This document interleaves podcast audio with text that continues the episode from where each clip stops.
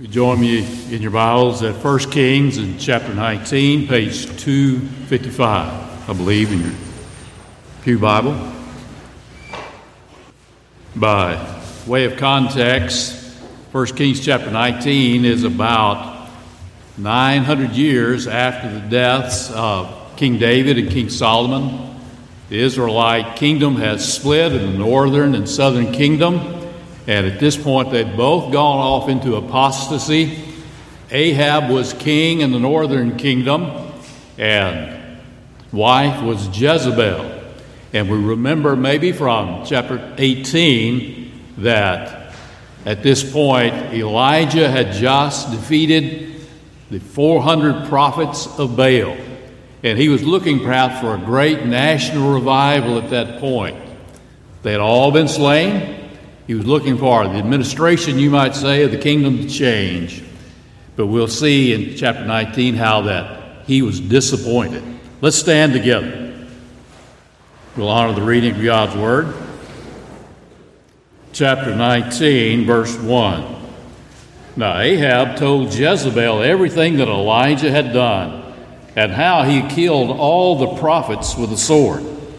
So Jezebel sent a messenger to Elijah to say, May the gods deal with me, be it ever so severely, if by this time tomorrow I do not make your life like one of them.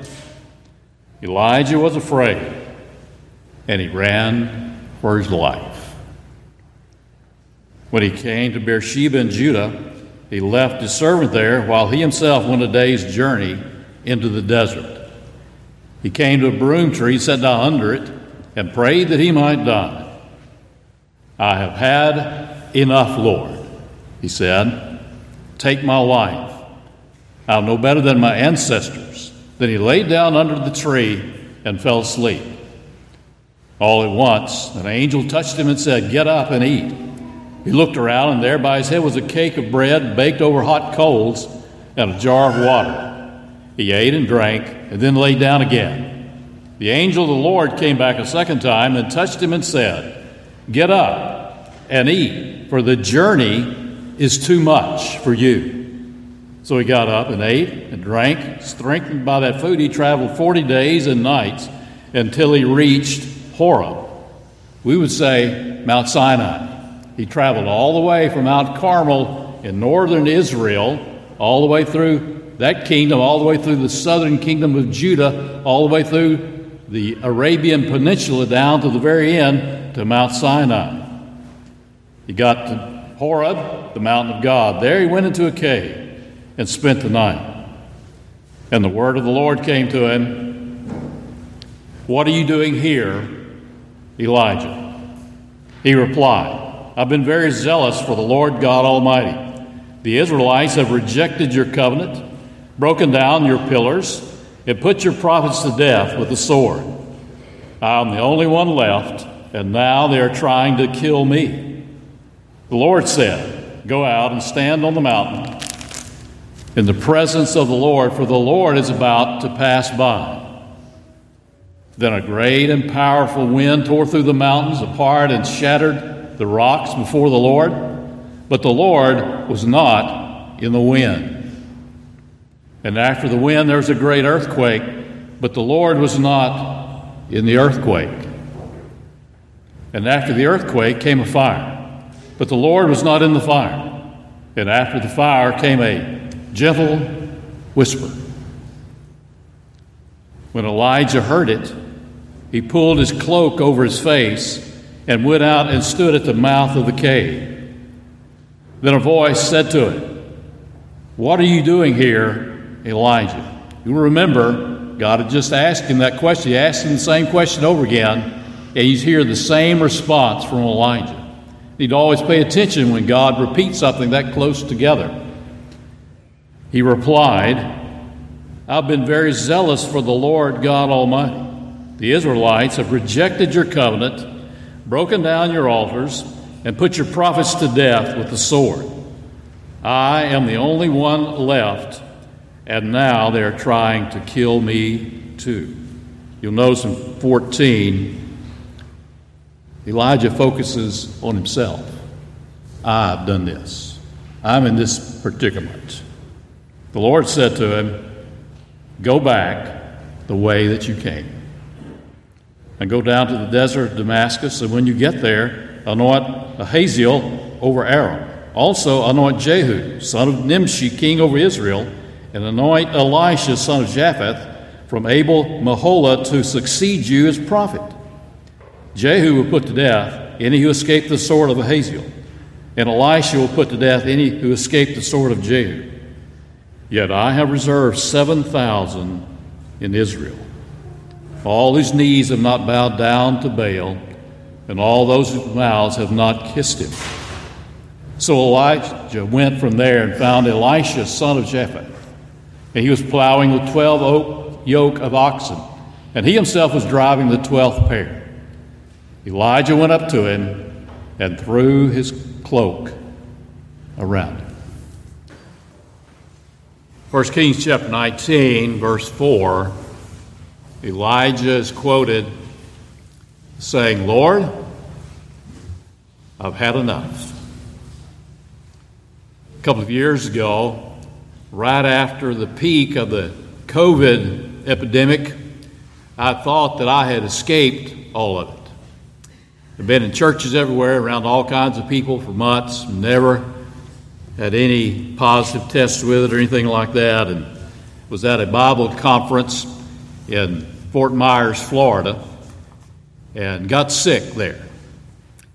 Began to show those symptoms, so instead of staying for the rest of the speaking in the conference, I started home. You know where Fort Myers, Florida is? Almost Key West, seems like. Drove all the way back from Fort Myers to Jacksonville, Texas, with about 100 or 2 or 3 temperature. By the time I got home, went into the hospital a day or so after that. Then, after two or three days in the hospital of deterioration, they had given me so many different things, so many different drugs, steroids, and without number, we would say in the Bible. And when that happened, my blood sugar started to spike through the roof.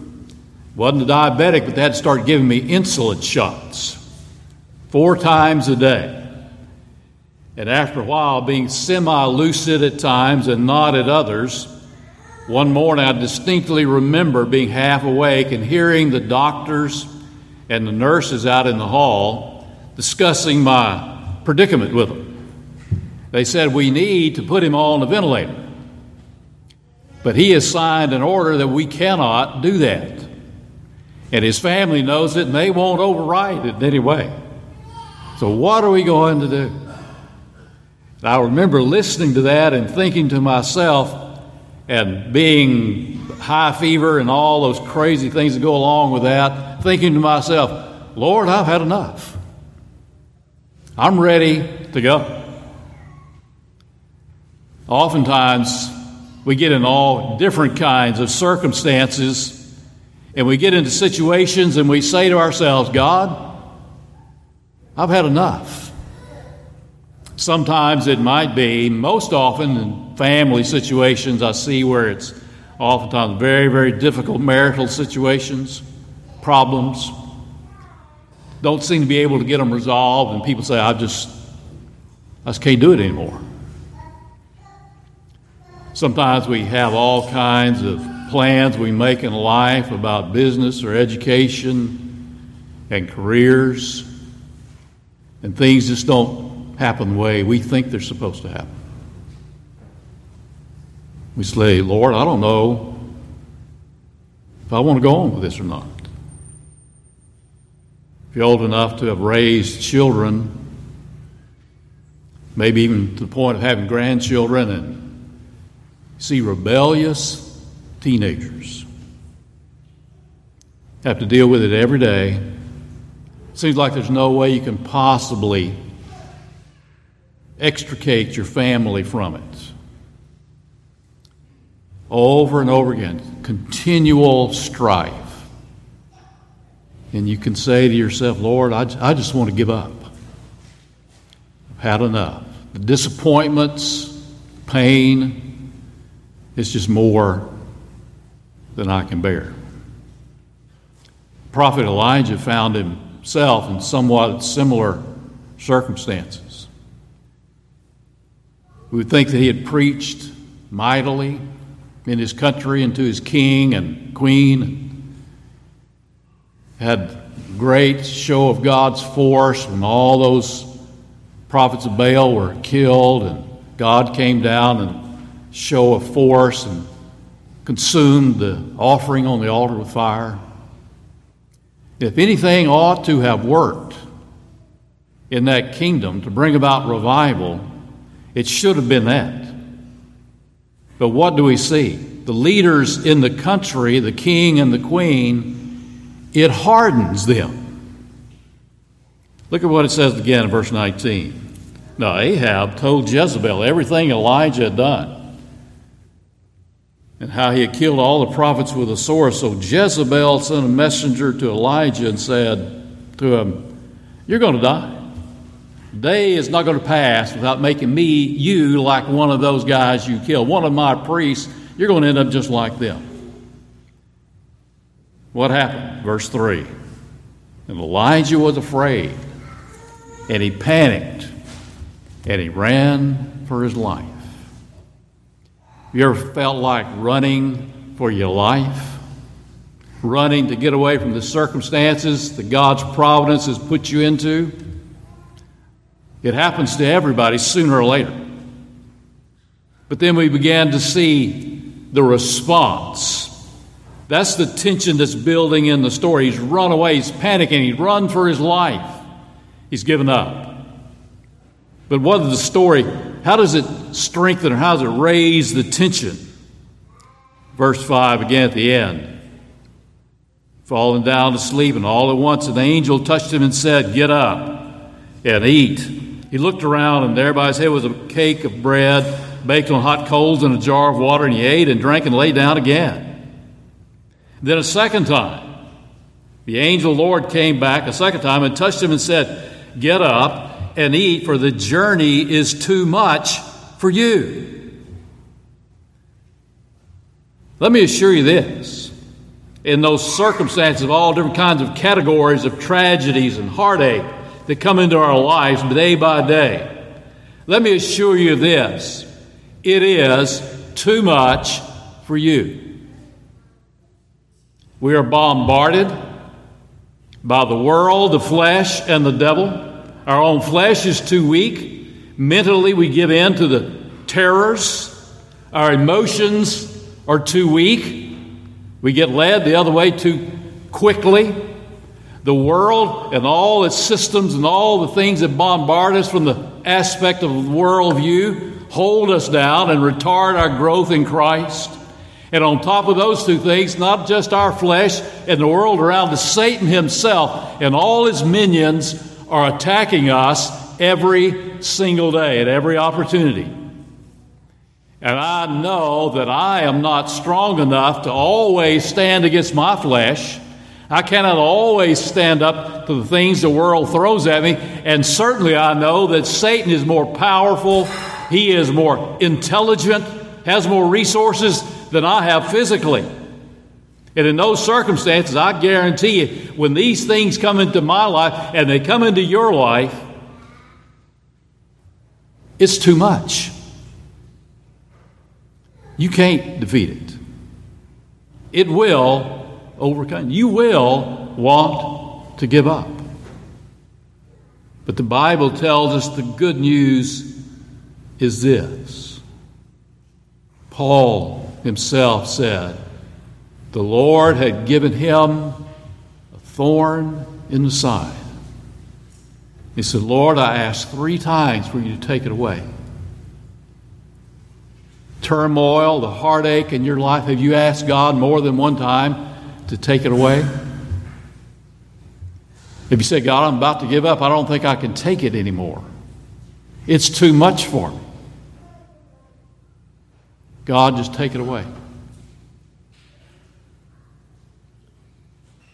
We had a man about 15 years ago, lived on Lake Tyler, just through the woods there, you might say, maybe 10 miles at the most had a large business here in Tyler,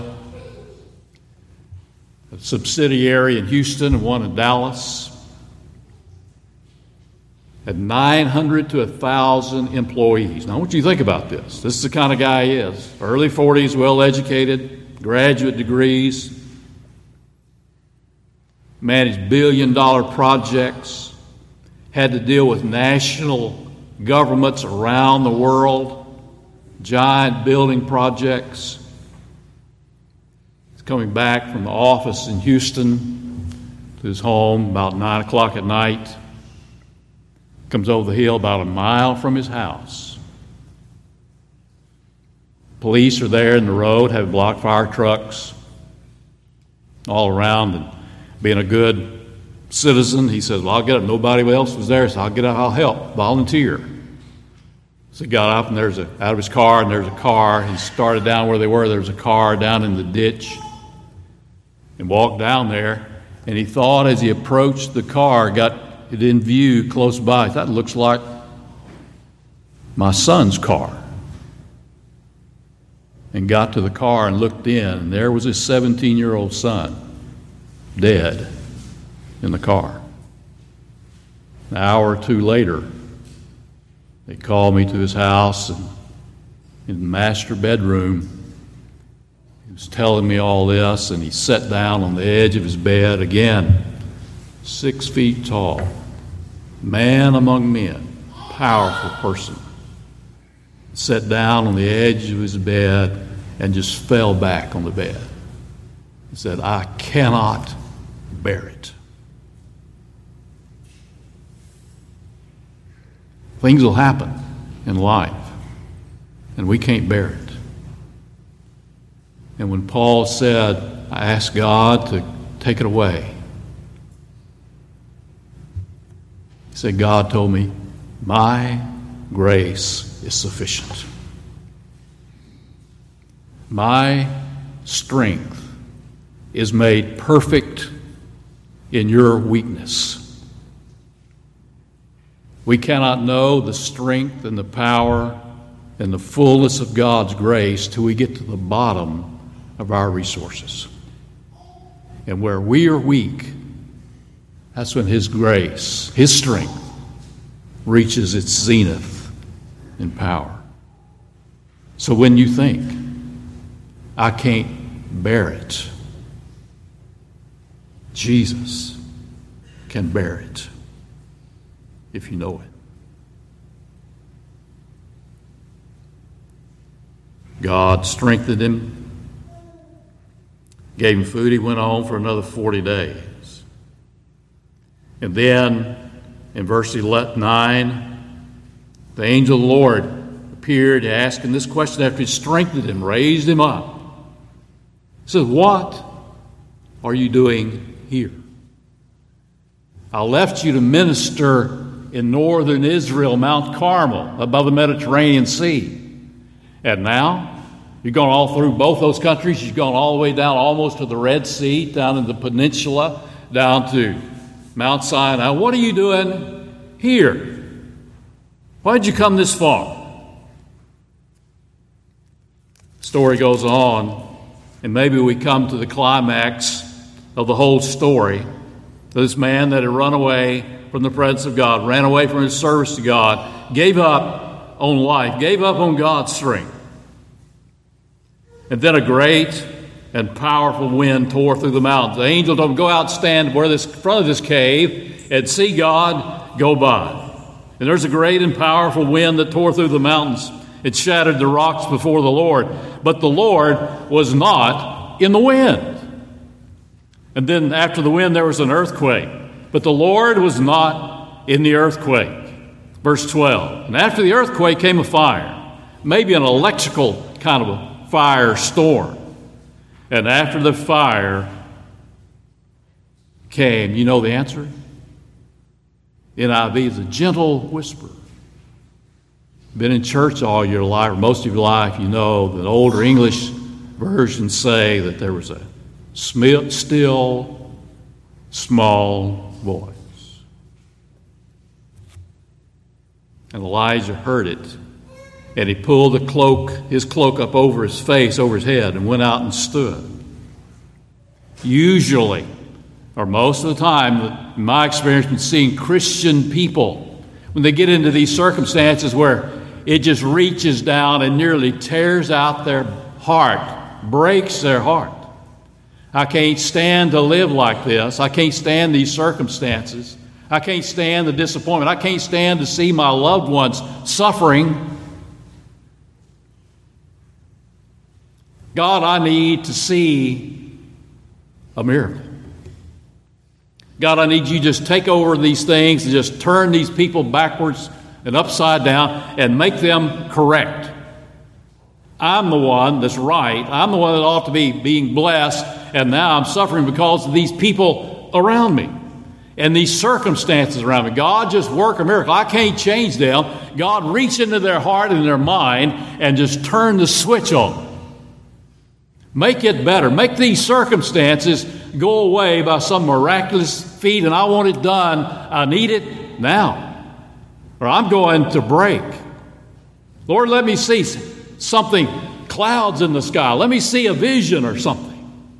Let me have a dream. Let me hear somebody bring a prophecy to me from church that God told them about me. God, I need you to do something miraculous. I need something concrete right now. And what did he get? He got just the whisper of God's voice. When we get into these same or similar circumstances today, oftentimes what do we do? We look for the same kind of things. We're tempted to look for these strange and mysterious, unex- unexplainable signs. We want some kind of charismatic experience. And all the while, God is saying, Listen to the still small voice. Listen to what the Lord says in your heart in response to the ministry of the word and prayer and listen to God. Don't look for some crazy sign. Don't try to get some information from medium somewhere, some crazy TV preacher. Listen, be in prayer and listen to the word as is read, listen to the word as is preached, and just listen.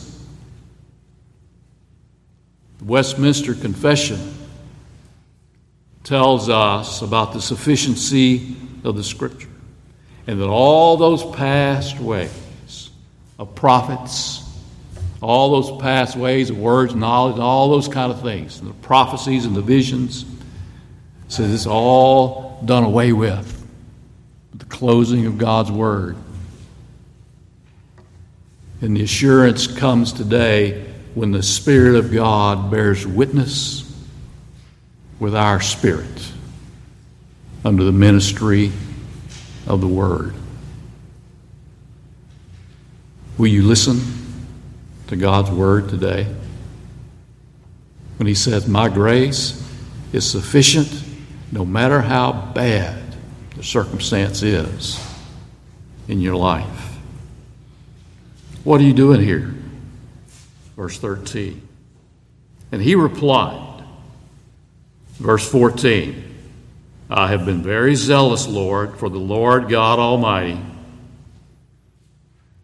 The Israelites have rejected your covenant, broken down your altars, and put your prophets to death with the sword. I am the only one left. See a problem there in that response to God. It's not God, show me the way. God, let me hear. God, speak to my spirit. Let me obey that still small voice in my heart. What did he do? He drew the focus to himself. I have been very zealous. Lord, I've been very obedient. I've been very this. I've been greatly in prayer. I've been tithing at my church. I've been regular in attendance. And God, these things shouldn't be happening to me. All these other people, all those other Israelites, they have rejected your covenant.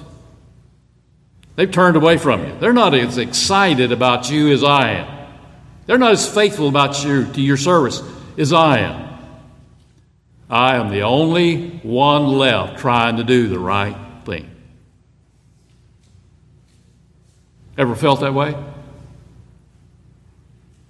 What we need to remember is, as God reminded Elijah down in verse 19, Elijah, you're not the only one. I have 7,000 others in Israel, not just in the both kingdoms, just in the northern kingdom. I have 7,000 others that have not given in to the world, the flesh, and the devil. And besides that, I've listened to you say, I did this, I've done that, enough. It's not about us, it's not about I. It's about Jesus. Jesus said, I am the way, the truth, and the life. And no one comes to the Father except by me. No one gets through this life without my help. I am the Alpha and the Omega. I am the beginning and the end. I'm the point of the whole thing. It's not you. I am the bread of life, Jesus said. I will nourish you. I will take care of you. I will get you through all of these circumstances that I allow you to get into through my providence. I am the door. I'm the door into the kingdom. I am the door that goes through all the vicissitudes of life and all the heartaches, all the uncertainty. I am the door that takes you through. I am the good shepherd that leads you all the way. I am the resurrection and life. I'm the only one that gives life. You're worried about the covenant being broken? Yeah, they all broke the covenant. We all break covenant with Christ. But Jesus has never broken the covenant. The eternal covenant of redemption, where God gave to Christ an elect people. Christ, in His covenant, redeemed those people, redeemed us. The Holy Spirit brings us into communion with the Son and the Father in covenant. We may break the covenant, but God, Jesus Christ, who lives forever to make intercession for the saints, He never, ever has broken the covenant. And He lives forever to make intercession for the saints, and He will never break the covenant. It's about Jesus.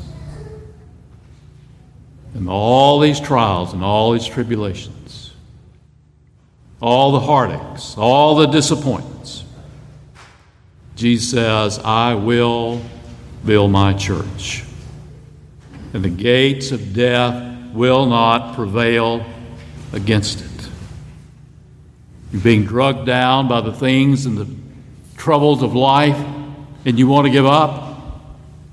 What do I do? Where do I turn? I turn to the door. I turn to the Good Shepherd. He says, Come unto me, all you that labor and are heavy laden. You need rest. Jesus says, I will give you rest. As you lean on me completely and not on your works, not on your efforts, not on your intellect, not on your emotions. You just lean on me and the eternal covenant that I've been united with you through Christ, united to God for all of eternity. He's the only one. Then the Lord said to him, Go back the way that you came. Verse 15. Well, what do I do? God started to bring me through these trials, through these tribulations. I believe in the promises of God. I believe in Christ. I'm in union with Him. I've given my life to Christ.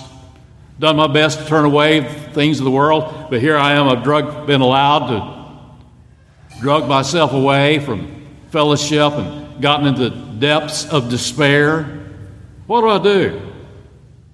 I believe that He is the way, He's the truth, and I believe He's the eternal mediator between God and man, and I'm in union with Him. God said to him, Go back the way that you came. Go back where I had you start with. Go back and do these things that I told you to do. Go back. You're in Elijah's position. You're a child of God. Go back. Go back and remember when He changed your heart, gave you a new heart, gave you a new life, when you couldn't give it to yourself, when you were under all the despair and all the weight and guilt of all your sin that you couldn't correct, and He changed your life and gave you peace. Go back there. Go back. When you saw He gave you a place of leadership in your family, but it's gotten rough, go back. Pick it up again. He gave you a place to serve in this church. Gave you a place to serve in your community, to show Christ to the rest of the world living around you. And you've gotten into this valley of despair. Go back.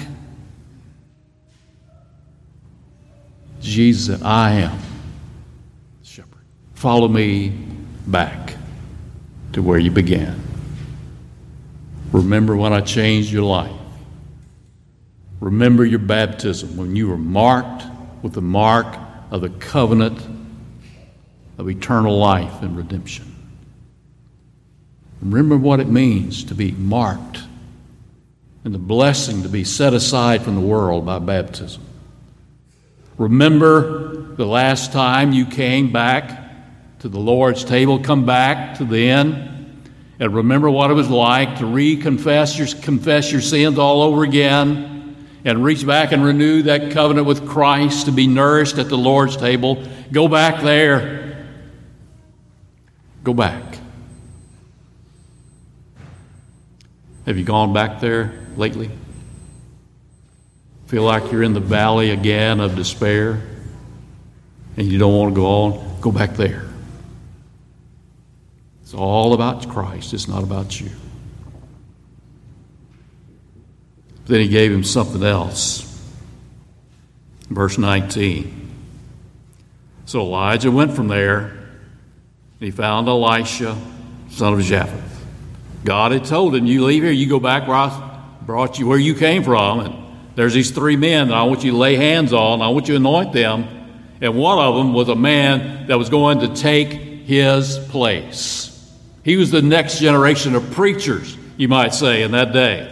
Elisha said, You go and you anoint him. And he went to him and he threw his cloak around him. Ladies, one thing you need to do today, you know the Lord. You need to take your cloak and throw it around a young lady somewhere in this church. Maybe even in your family. You throw it and you pass your Christian faith and you pass the blessing to the Lord and your experiences. You pass it, give it to her. Men, you have a son, a grandson, maybe a young man in this church that leans on you for support and advice at times. You've got to go back. He's still back there. You've got to go back and throw that cloak upon him. Make sure you pass your faith to the next generation of young men that are going to be husbands and fathers. One day we will have to leave this earth. But we can't leave now. It may seem like it's too much. It may seem at times like we cannot go on, but we can go on because God, because Christ will support us, because He will give us the strength. Again, His strength is made perfect in weakness. We have to go back. We cannot leave, men, until we give, till we pass our faith and our practice to the next generation of young men. Pass the covenant to the generations so that they can pass it to the next generation. So God's people not just us, but generations to come, when they reach the point where they say it's too hard, I can't go on, they too will have the testimony that Jesus is enough. He is the way. He's the way through all the trials and the heartaches and disappointments of life. He is the truth. The world, false religions, they're false, obviously. That's not going to get them through. Out in the way, the truth, and the life. And for them, they'll never see eternal life. They'll never see the face of God unless we pass it to the next generation. It's too much. But God is enough. Christ is enough if you know Him. Let's bow together for just a moment.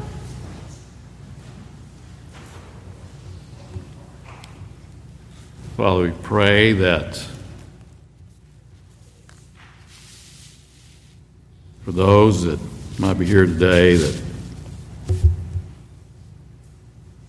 are facing some circumstances seem totally out of our control and out of their control. And they're near the breaking point. Father, we pray that you reveal yourself to them by your grace and your word. Show them that Christ is enough. Father, for those that have been through these circumstances are now on the other side, they've gone back. Father, we thank you for your grace. Hear our prayers as we glorify you and your power and your wisdom and your grace.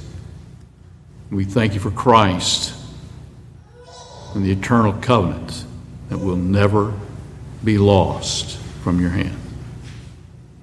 Father, help us to be thankful today. And thankful as we go from here and bear testimony to your power and your love and your mercy. We ask it in Jesus' name. Amen.